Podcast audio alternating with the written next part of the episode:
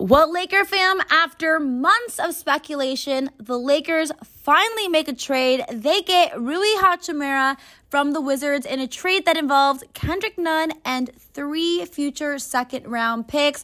There is a lot to break down here today, so let's get right into it. What's up, Laker fam? Welcome to the Laker Hand podcast. I am your host, of course, Laker Hand. I am joined by the one, the only, my favorite co host in the entire world, Laker Dad. Dad, we've been talking about a potential Laker trade for what seems like forever, and I wake up this morning and all of a sudden, it finally happened. The Lakers made a trade. Uh, they get Rui Hachimura from the Wizards. What do you think about this this trade for the purple and gold? You know, Hannah, I think a lot of Laker fans had lost hope that the Lakers were ever going to make a deal. It seems like even before the season started, the press and the media and the fans were just obsessed with Lakers making changes. I think everybody, maybe except the front office, could see that this was an unbalanced Laker team, too many guards, not enough wings, and they finally addressed that problem with Hachimura. Hannah, I'm pretty positive about this trade because I have a pretty good feeling about him. I've been watching him actually for a while now, uh, and I think he's got potential upside. He's still a young guy. He's 24. And uh, I think he's got some upside. I think everybody already thinks he's a good player. I think he's got some potential to be uh, even better than that. Yeah, you know, he was the uh, number ninth pick of the 2019 draft. He's been averaging 13 points, 4.3 rebounds, shooting 48%, uh, almost 49% actually from the floor. He actually shoots 34% from three uh, this season, but last season, as you uh, were telling me earlier, Dad, he actually shot in the, the 40% range. So this is a guy that, you know, has a lot of potential. He's also six eight. He's that wing player that the Lakers have really desperately been needing. Obviously, you know, we need guys who can, you know, stretch the floor, but he's also really good defensively. And that's kind of a, I don't know if you saw the interview that Rob Pelinka gave uh, when talking about him. That's kind of what he talked a little bit about. Obviously, his scoring ability, but also his size, his wingspan, and his ability to really, you know, make them even better on the defensive end. Yeah, Hannah, um, Hachimura started – uh, the first two seasons with the Wizards. He was a starter. He was an all rookie selection his first year. Uh, he played very well. And after two years in the league, you know, he was looking like he was kind of an up and comer uh, among the good NBA players as, as young players, but he got derailed in his third season, and it was a combination of factors. Part of it was his health. He got some injuries, and then something happened that we really don't know anything about. He took some time away from the team for mental health issues, and so he was gone for a while. And while he was gone, in steps Kyle Kuzma, who has been you know, something of a sensation. Maybe that's too strong a word, but he's had a really strong. You just love Kuz. Anywhere if my dad can uh, can push the word Kuz and then sensation in a sentence, I think that he may be the only guy on the planet who would use those two in a sentence. But dad, keep sorry to interrupt. Keep talking about Kuz. Yeah, no, I'm just saying he stepped in and took Hachimura's place. And then when Hachimura came back, it was Kuzma who was the starter, and Hachimura was coming off the bench. I don't think he was ever totally comfortable with that. And uh, you know, I think the Wizards are are trying to you know save some cap space to maybe try to re-sign Kuzma, who's going to be an unrestricted free agent this summer. So in any event, Hachimura became expendable, but you know, he's a good player, Hannah. I think he's got potential upside. As I said, his his career kind of got derailed the last two years for a variety of factors. But before that, he was on an up, upward trajectory, and I think you know if the Lakers you know, can bring out the best in him and maybe, you know, teach him a few things here and there. Because remember, you don't learn much on the Wizards. They play absolutely no defense.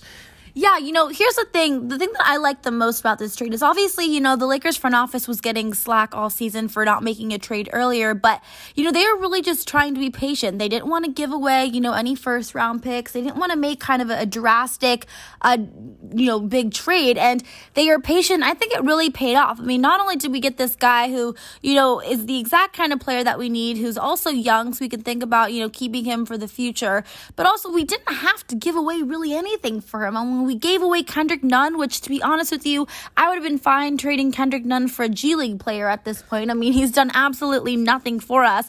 And then three second round picks, no first round picks. So personally, I mean, I think this was a great, great trade for the Lakers. Yeah, and two of those second round picks are like five or six years from now. So, and the Lakers can equally easily pick up other second round picks.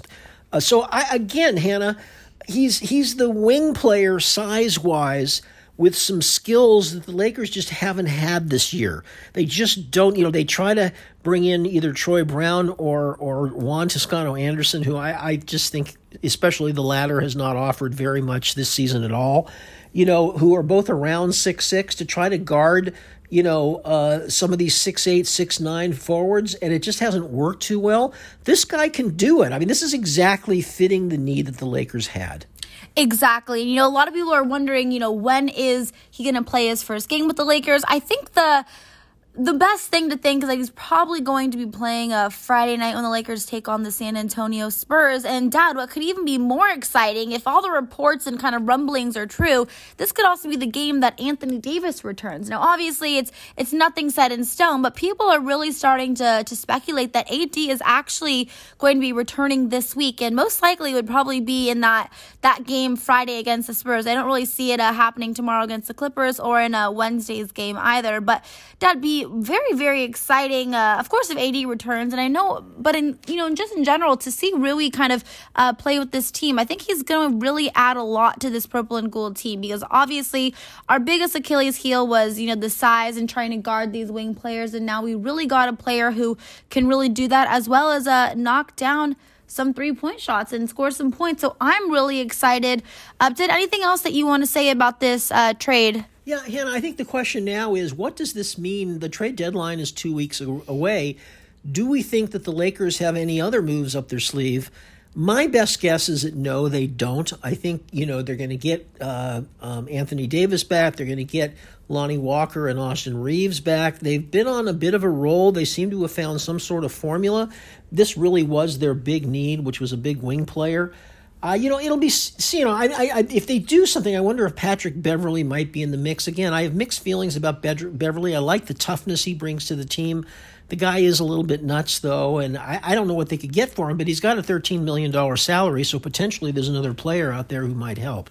Yeah, I mean, I, I, guess you could maybe see Pat being moved, but to be honest with you, I think this was probably most likely their their kind of big trade. I think they're just going to kind of see, of course, what happens with AD comes back, and then continue to just ride with the team that we've got because we've been playing really, really well lately. I mean, honestly, Dad, this Lakers team, like we've been saying, you know, for the last couple months, really is exciting. They're able to compete with really any team out there, even the top teams we've seen them beat. So, uh, all good things, to be honest with you, if uh, you're a Laker fan right now. Now, of course, tomorrow night, uh, we got to take on the Clippers. I really, really hate playing the Clippers for multiple reasons, as I'm sure a lot of my Laker fam is. Uh, Dad, real quick, let's do some uh, keys for the Lakers to getting that win against the Los Angeles Clippers tomorrow.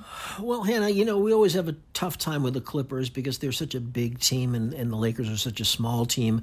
And we just have never really had wing players to match up with Kawhi Leonard and Paul George. And it's, it's really been difficult you know, it starts, I think, with no turnovers. You got to limit the turnovers. You got to make sure they only get one shot and they don't get, you know, offensive rebounds, so they get putbacks. You know, um, you know, play mistake-free basketball. Uh, get those rebounds. Keep the Clippers off the board. Don't let Ivica Zubac, you know, or somebody like that go crazy you know, I'll say, you know, it's, it's again, the Lakers, they find a way. It's kind of hard to look. You look at the roster and you say, how do they do it? But they've been in every single game. They haven't won all of them, but they're there to the end. And I don't know, maybe they'll do the same thing with the Clippers. On paper, again, it doesn't kind of look like an even match, but we'll see what happens. Yeah, I agree with all of your keys. And I would also say, uh, let's get off to a better start. Obviously, it was really exciting that we got that huge 25 point comeback win against the Blazers last night, but I'd like us to get off to a better start and not have to uh, fight from behind. Well, remember we started off 18 to 4. We were ahead of Portland, but then we just literally collapsed in the second half and they out they outscored us by I think 30 points in the second quarter. So, you know, yeah, we we just got to sustain 48 hours of relatively mistake-free basketball where we play consistently, we don't have any lapses and these dry spells and and keep the defensive intensity up. Exactly. All right, Laker fam, that is going to be it for today's podcast. Let me know though, what did you think about this Lakers trade? Uh, do you think this is going to be someone who could really impact the Lakers? And what do you think uh, he's going to play on Friday? And let me know all of your thoughts. Uh, give me, you can message me on Twitter. My Twitter is at Hannah underscore Kulik. And of course, you can message me on Instagram. My Instagram's at Hannah Rose Kulik. Until next time, Laker Hand and Laker Dad are out. Bye, everyone.